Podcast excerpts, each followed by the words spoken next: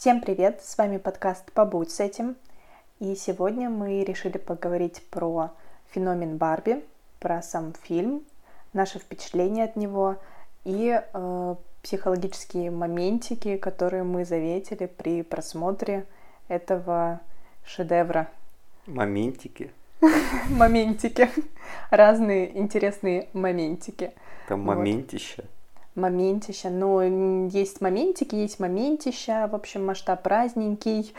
Вот, и я, да, видимо, меняю свою лексику от того, что собираюсь говорить про Барби. Вот. А, меня зовут Аня, я гештальт-терапевт и семейный психолог. Меня зовут Андрей, я практикующий психолог и гештальт-терапевт. Какой же ты моментище такой заметил, самый яркий для тебя и главный? Слушай, мне было в целом смотреть фильм «Барби» сложно с самого начала. Объясню почему. Потому что если убрать психологическую и социальную составляющую фильма, то, по сути, там смотреть особо и не на что. Ну, вроде вот. как сняли для этого, для какого-то социального месседжа. Ну, давай так. Давай мы сегодня уберем повесточку, вот, и остановимся на психологических аспектах этого фильма.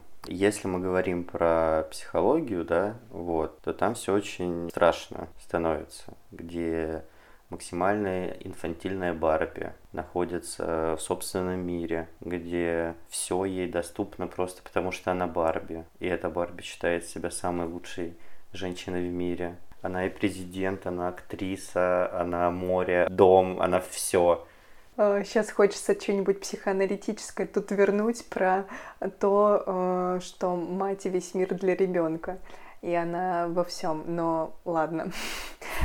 В целом твой взгляд очень интересен для меня. Я, короче, по-другому восприняла этот фильм. Для меня э, первая часть его, ну, про такую намеренную гиперболизацию и перевертывание того, э, чем руководствуются мужчины в этом мире.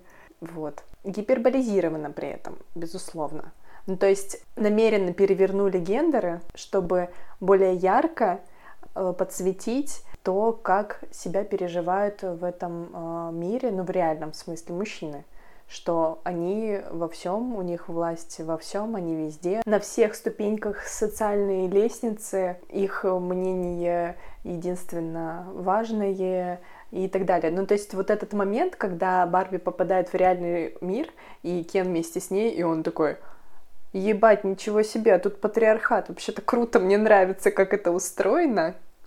Э, я не говорю, что в реальности оно так и есть. И повторюсь еще раз про гиперболизацию. Но, тем не менее, вот для меня э, ну, это намеренное просто перевертывание. Ну, это повестка, про которую транслирует фильм в целом. То, что ты описываешь. А если мы говорим непосредственно про э, какие-то глубинные части, то есть Барби. Да. Ее показывают не целостной личностью. А Кен целостная личность там, по-твоему? Подожди, до Кена мы еще дойдем. Ну, это вообще отдельная песня просто. Кен это, это что-то с чем-то. Но вот если мы говорим про Барби, то получается, вот есть мир Барби, где у Барби такая некая шизофрения. Есть отдельные части ее личности, которые отдельно живут друг от друга, причем прекрасно где мир, в котором есть определенные чувства, которые можно испытывать, такие как э, радость, вдохновение. А вот плакать нельзя, грустить нельзя, задумываться, задуматься о смерти, смерти да. тоже нельзя. Вот. А если ты об этом думаешь, значит, ты отличаешься от всех остальных Барби, и ты какая-то другая. Единственная, может быть, здоровая, ну, относительно здоровая часть Барби, которая показывает реальность, это вот эта вот э, сломанная кукла, которая она приходит, и которая отправляет ее в реальный мир. И реальный мир тогда подразумевается, как, знаешь, некая инициация. Но если мы говорим там юнгианским анализом, да, то вот есть такой отправитель, который отправляет тебя на подвиги, и пройдя эти подвиги, ты вот приобретаешь новую себя, ты становишься целостной, да? Ну, я, правда, по-другому это видела, скорее про подчеркивание того, что стандарты Барби нереальны, невозможно быть такой и быть при этом реальным человеком, реальной женщиной, А вот как раз э, реальный человек, реальная женщина, она задумывается о смерти, у нее есть целлюлит, она грустит, и все это нормально. Слушай, давай тогда будем разделять. Там есть образ Барби, да, вот, и его психологические компоненты. А если рассматривать фильм в целом, то как один из вариантов, это правда такая юнгианская инициация там из девочки в женщину. Поэтому можем либо все обсудить сегодня, либо остановиться на каком-то аспекте. И тогда получается, что Кен так и не инициировался по фильму. Да. Угу. Нет, там, конечно, были какие-то, знаешь, зачатки в конце, приобретение себя, но это, он, ну, это фикция была. Он максимум на подростковом возрасте остановился там. То он даже не появился. Да, жаль, что Кен э, так и не инициировался в этом фильме. Он начал этот путь, и все закончилось. Как Но... он мог инициироваться, если по ходу всего фильма Кен это просто какой-то аппендикс Барби. Приложение. Ну да. Угу. Если его убрать, то, собственно говоря, ничего не изменится в самой Барби. Потому что у них нет любви, у них нет чувств друг к другу. Нет, может быть, у Кена есть, и то это навязанное чувство. Скорее эмоциональная зависимость, потому что он не видит смысла в своей жизни, да, и тогда смысл своей жизни он помещает в Барби, и раз смысл где-то не внутри меня, а снаружи, и тем более в другом человеке, то я автоматически становлюсь от него зависим. Вот, и он поэтому уходит везде за ней, а, его цель это хоть капельку ее внимания получить, да, и даже когда он идет вот в эту крайность про агрессию, подавление, вот эту стереотипную маскулинность, даже тогда он э, все время посматривает на Барби, как она на это реагирует. И такой, блин, ну, может, сейчас э, ты меня полюбишь, может быть, вот, вот, вот так вот, э, может быть, таким образом. Я попробовал два крайних варианта, вот, э, пожалуйста, люби меня, обожай, будь со мной. Но тогда откуда полюбить Барби Кену, если Барби сама по факту никого не любит, и она не понимает смысла своего существования? И она сама не личность пока что, и Кен тоже не личность, да, которую можно полюбить. Ну да, то есть во имя чего там живет Барби, какой у нее смысл. Его же по факту нету. Есть только смысл соответствования образу. Вот образ Барби какой там был, э, классическая Барби, да, или это вот? Ну, что такое? Ну, э, я бы это, знаешь, назвала жить по определенному сценарию. Ну да, там есть другая Барби, которая Барби-врач. Есть определенный сценарий, по которому идет. И Барби должна соответствовать этому сценарию. А если она не соответствует этому сценарию, тогда она вообще не имеет права жить в этом Барби-ленде. И тут мне сразу хочется отсылочку сделать э, к детям и родителям, и про то, как формируется сценарий в жизни детей, а, про то, как они интроицируются в жизнь детей через а, вот фразочки родителей, через их определенное поведение, как ты должен жить эту жизнь. Мне кажется, большинство людей сталкивалось с какими-то определенными а, требованиями, может быть, от своей семьи, как они должны жить жизнь. Там, стать врачом, юристом, или э, выйти замуж, жениться в определенном возрасте, или рожать, не рожать детей. В общем, как-то чего-то все время мир подкидывает, и больше всего подкидывает самые близкие, да, семья. А, вот тебе говорили что-то такое, что ты должен Конечно. делать? Что? Постоянно. Куда я должен пойти учиться, кем я должен стать. А кем тебе говорили быть? Так как у меня мама медик, вот, она хотела, чтобы я поступил в медицинскую академию, вот, стал врачом. Вот, вот да, про семейный сценарий. Мама медик, тогда и ну, сын конечно, медик. Да, сценарий, да, вот. Отец юрист, и дочка юристка должна быть, например. Ну, слушай, у меня по сей день мама раз в полгода закидывает то, что мне нужно пойти отучиться на клинического психолога. Я ей говорю о том, что я работаю только со здоровыми. Мне это не надо в целом. Ну да, потому что психолог такое себе образование, то ли дело клинический психолог, ну нормальная, да, уже профессия. Ну там, там... понятно, да. Да, ты да, можешь да. понятно, где работать, там в больнице, к примеру. Да, да, да. Медицинское образование, а не вот это вот все гуманитарий. Хочется сказать немножко про такое понятие э, интроект, ну, в обиходе это установка, и про процесс интроицирования, то есть помещение этой установки как бы внутрь э, человека. Это вообще нормальный процесс. Так развивается ребенок. Ему нужны интроекты, ему нужны установки. И, потому что они служат первое время прям ориентиром и опорой. Да? Например, что могут ребенку говорить?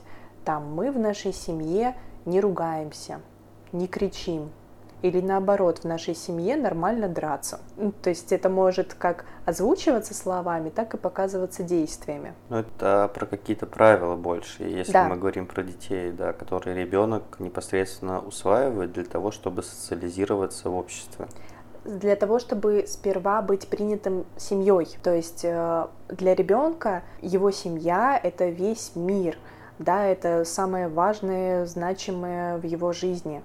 И э, крайне важно быть принятой этой семьей. Чтобы быть принятой, надо соответствовать, надо быть э, похожим на родителей в первую очередь. И тогда слушаться того, что мне говорят. Там, если говорят мне быть хорошей девочкой, да, и как-то желательно это еще расшифровывают, вот, то я буду изо всех сил стараться быть хорошей девочкой, да. Если говорят, что ну, блин, надо быть спортсменами, но мы тут все спортсмены, и вообще глубоко пофиг, что у тебя там со здоровьем какие-то проблемки, астма, там, я не знаю, что, и ты не можешь, вот, какой-то конкретный спорт.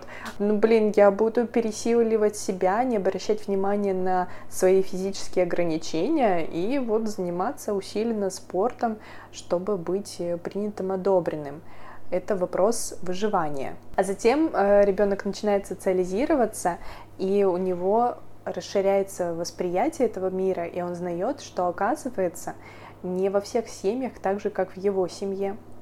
И появляются какие-то вообще варианты, да, то есть это сначала с приходом в детский сад, потом с приходом в школу, и ребенок э, с годами начинает потихоньку отличаться от э, своих родителей, от своей семьи. И нормальный такой период развития — отвержение того, что мне не подходит в моей семье. Ну, то есть, по факту, интроект — это присвоение чужого мнения, взгляда, которое впоследствии считается своим. То есть там про обучение тому же медику, да, то есть там я на самом деле хочу пойти на психолога, да, но у меня есть интроект, что если вся моя семья медики, то я тоже должен быть медиком.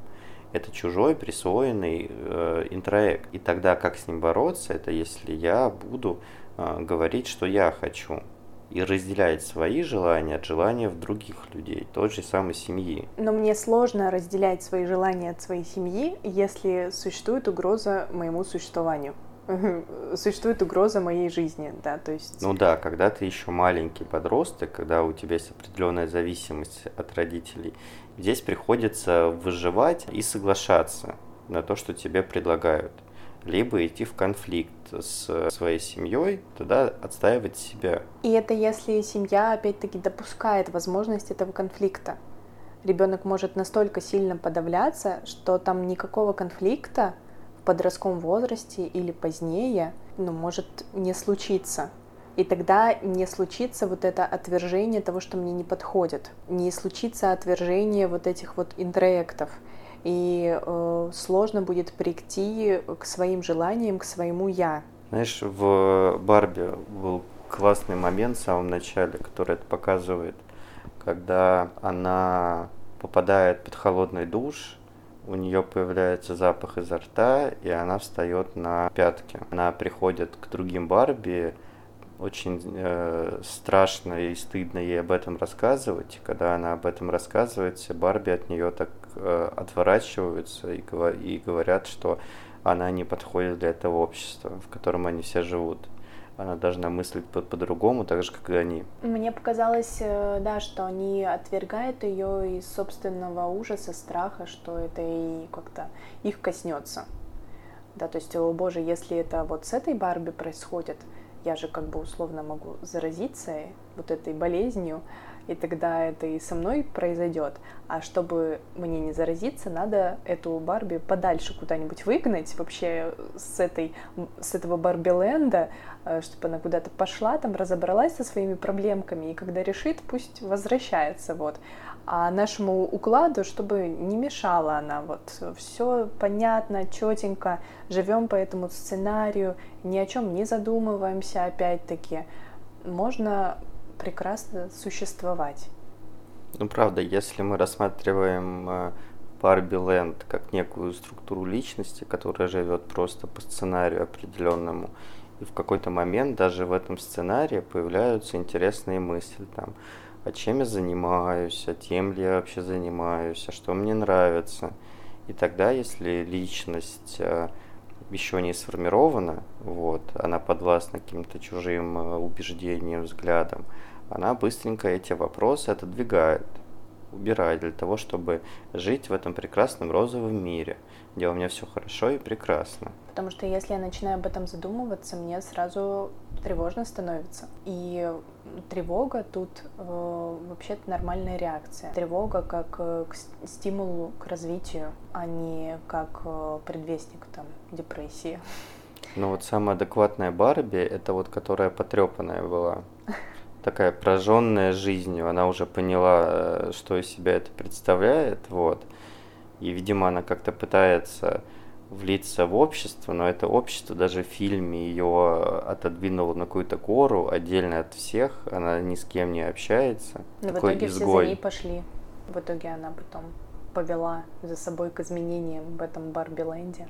Ну, потому что она нашла себя. Это единственная личность Барби, которая целостно и более-менее адекватно. Да, она не соответствует э, представлениям и образам, которые навязаны кем-то, и она может э, себя отстоять. Здесь же тоже интересный момент в фильме, что как ты можешь противостоять вообще обществу и взглядам, которые тебя могут не устраивать. Либо ты соглашаешься и становишься как все, да, либо ты от, отходишь от этого общества и также можешь жить комфортно. Ну, скорее там показано, что до поры до времени, если ты отходишь от общества, настаиваешь на своем видении, на своих взглядах, то ты можешь пребывать в одиночестве. То есть вот этот э, страх э, одиночества, страх смертности, то как раз, что начало тревожить э, главную героиню Барби, и это крайне неприятные переживания. И правда, не очень прикольно на них соглашаться, как будто бы ну, легче соответствовать всем и жить как все, и тогда не быть отвергнутым.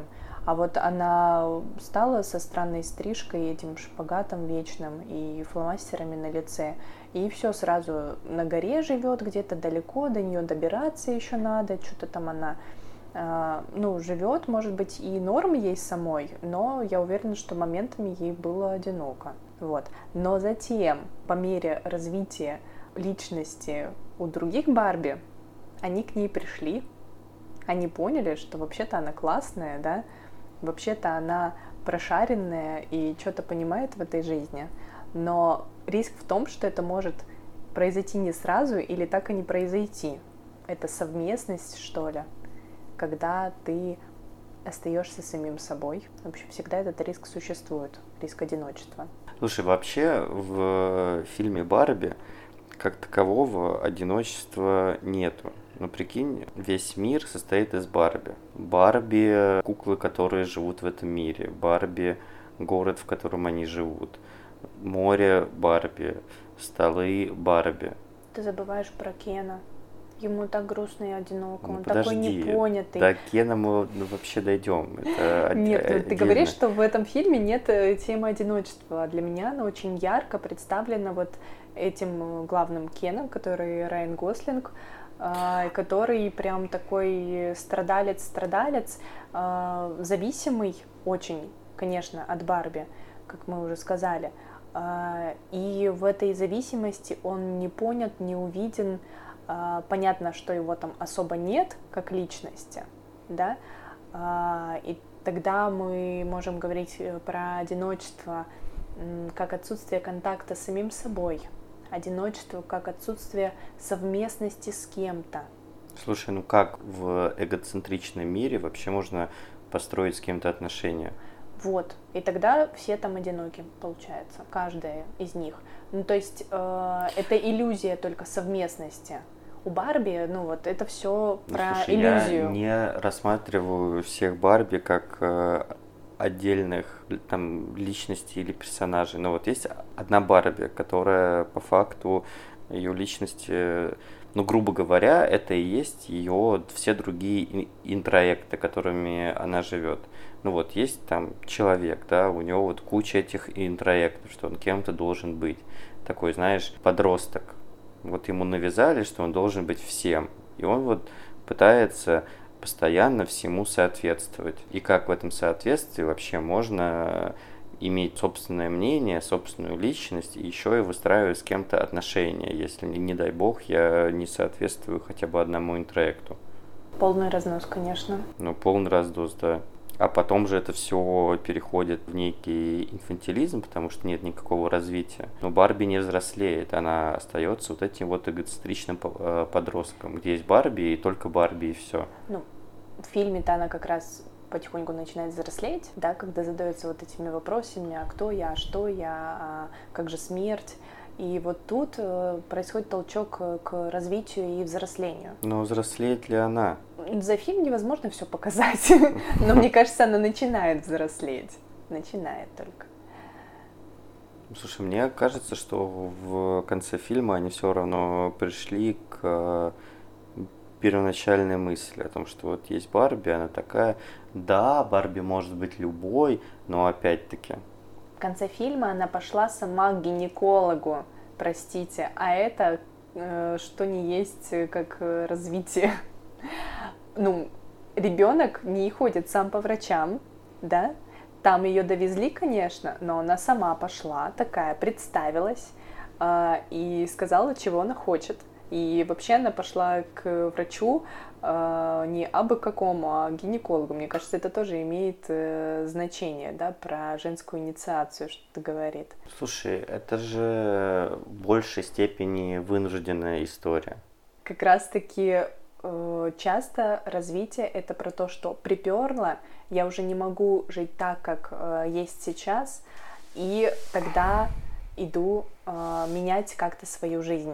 Ну, можно сказать о том, что Барби испытывает кризис. Она точно испытывает кризис. Ну да, и тогда она вынуждена э, развиваться. А вынужденность э, сталкивает ее с реальностью. Вот этот весь розовый мир, в котором она живет, но он не рассыпался. Они же продолжают там жить. Это Барби сделала выбор в пользу реальной жизни. Для нее он рассыпался. Для нее он перестал подходить. Она захотела большего. Она захотела и э, грустить тоже, а не только радоваться и восхищаться всему, что происходит.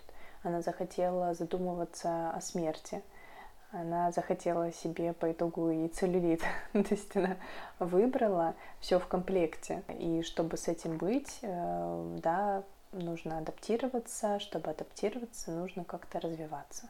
Это, знаешь, напоминает мне наш выпуск, когда мы с тобой говорили, то, что плакать можно только под дождем. По факту же я живу в розовом мире, и у меня все хорошо, и мне нельзя испытывать все негативные чувства этого мира. Но при этом это неотделимая часть моей жизни. И тогда, когда я их испытываю, я вступаю в некий конфликт между своими частями личности. Тогда я либо выбираю оставаться жить в этом мире и подавлять свои чувства, либо я принимаю правила этого мира, что да, он бывает не розовым, бывает и черным, и серым, и в нем есть разные другие цвета. И есть проблемы, которые приходится решать, такие как сходить к гинекологу. К чему ты ведешь? А, Я к тому, что отчасти Барби это же про взросление в том числе, где показано там некий подросток, да, ну как подросток, такая девушка, Не согласна. Она сначала показана младенцем, а затем э, в конце фильма она подходит к подростковому возрасту. Ну вот первое посещение гинеколога у девочки происходит там вот 12-14 лет. Вот. И примерно к этому возрасту э, она, ну как главная героиня, более-менее подходит. Я здесь больше вообще про весь мир Барби, о том, что это некий вакуум определенного во- возраста, в котором ты хочешь сохраниться. Ну, знаешь, там есть определенные женщины, да, дамы, которые хотят сохранить свою молодость. И вот они такие, в кавычках, Барби. Ну, тогда они игнорируют э, некую данность э, конечности всего и э, закономерное старение своего тела. Ну, так и Барби тоже же, ну, по факту, игнорирует факт старения. Она... Я путаюсь, когда ты сейчас говоришь про мир или про кон- конкретную Барби, потому что конкретная Барби, ну с чего началось? Она перестала игнорировать этот Я факт. здесь вообще, ну, про сам фильм и про саму структуру. То, что там есть определенный мир. Этот мир вакуумный. Блин, ну фильм как раз э, показывает о том, что этот мир перестает быть вакуумным. В него проникает реальность. И все, а за счет вакуум... чего проникает эта реальность? За счет того, что а, часть э, личности, если мы берем всех Барби как одного человека, окей, то э, часть этого человека начинает задумываться о чем-то. То есть э, появляются какие-то ресурсы, они накопились, похоже, на развитие.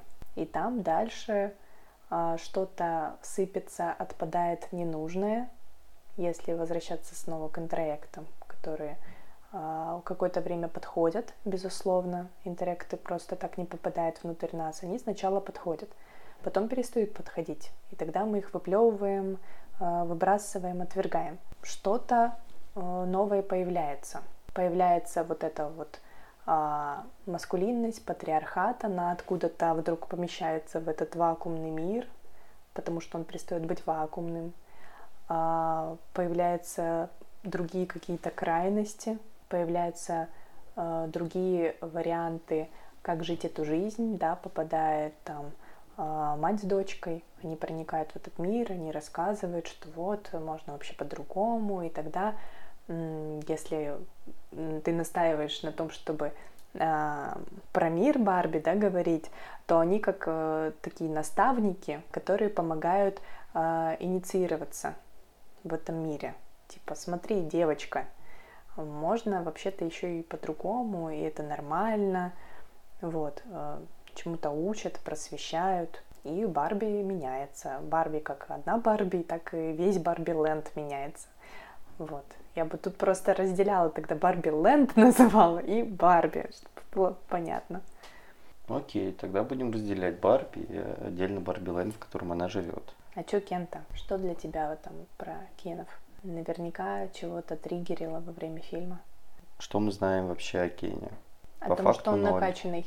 О том, что он накачанный, о том, что у него прекрасная улыбка, что он там на водяном борде плавает, но по факту он не умеет плавать, то он пытается в реальном мире устроиться на работу, но этого не может сделать, потому что у него нет образования, у него по факту ничего нету, кроме какой-то внешности. Но главное, что Кен это просто аксессуар, сумочка Барби, просто некое дополнение. И отношениями Кена и Барби отношениями назвать нельзя. Да, ты говорил, что есть у Кена определенная зависимость от Барби, что это его идеал, что только с ней он может быть и больше никого не видит.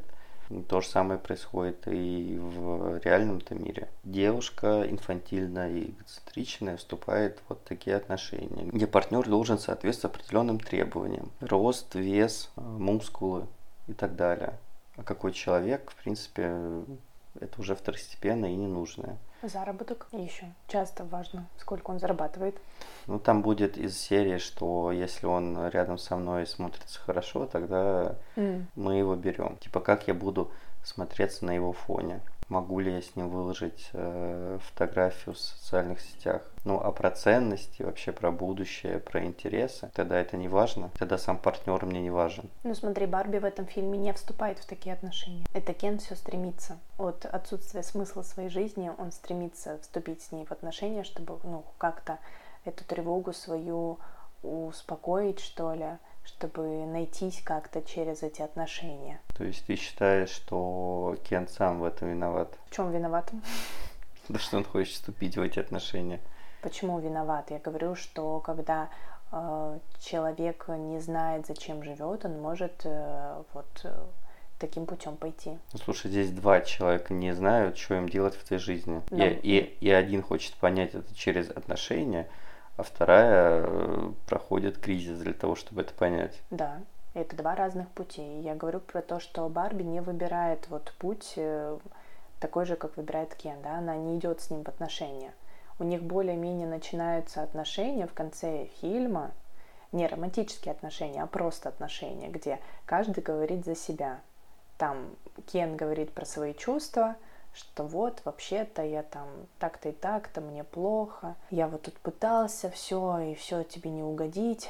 И Барби говорит э, про свои ценности и важности, а в итоге идет вообще за своим смыслом каким-то, за своей ценностью в реальный мир после кризиса идет вот развиваться туда.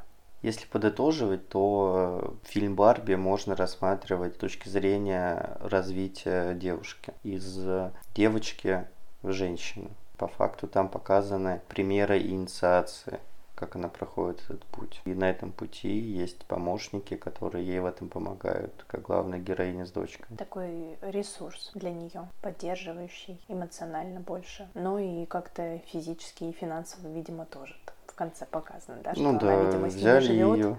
да, под опеку взяли, и как-то ничего, девчонка, там, вместе справимся. Ну да, хотя девчонки уже по тридцатник, ее взяли жить к себе. Ну, короче, здесь тоже очень много вопросов. Ну, блин, мне кажется, в данном случае э, подходит фраза «никогда не поздно». Или лучше поздно, чем никогда. Просто есть вероятность того, что в этом реальном мире будет то же самое, что и в Барби То есть э, взрослый человек опять становится не самостоятельным. Да, она совершает какие-то попытки, но об этом мы уже не узнаем, потому что на этом фильм заканчивается. Заканчивается на хэппи-энде. Таком, что вот начались попытки э, к развитию, к становлению себя как личности взрослению? А взросление заключается в том, что я сталкиваюсь с этим реальным миром, я сталкиваюсь с другими людьми, которые отличаются от меня. Я их узнаю, они узнают меня. Да, это трудно и непросто, но с помощью них, через других людей я могу узнать себя. Я тогда могу стать индивидуальностью. Я могу понимать, что мне подходит, что мне не подходит. А когда я нахожусь в мире, где есть только Барби и ничего кроме, я тогда не знаю себя и не могу нормально существовать с другими людьми, которые различны. Тогда на этом все. Подписывайтесь на наш подкаст, комментируйте, ставьте лайки. Если вы хотите обсудить какую-то волнующую вас тему, вы можете написать нам в социальных сетях. Всем пока. Пока.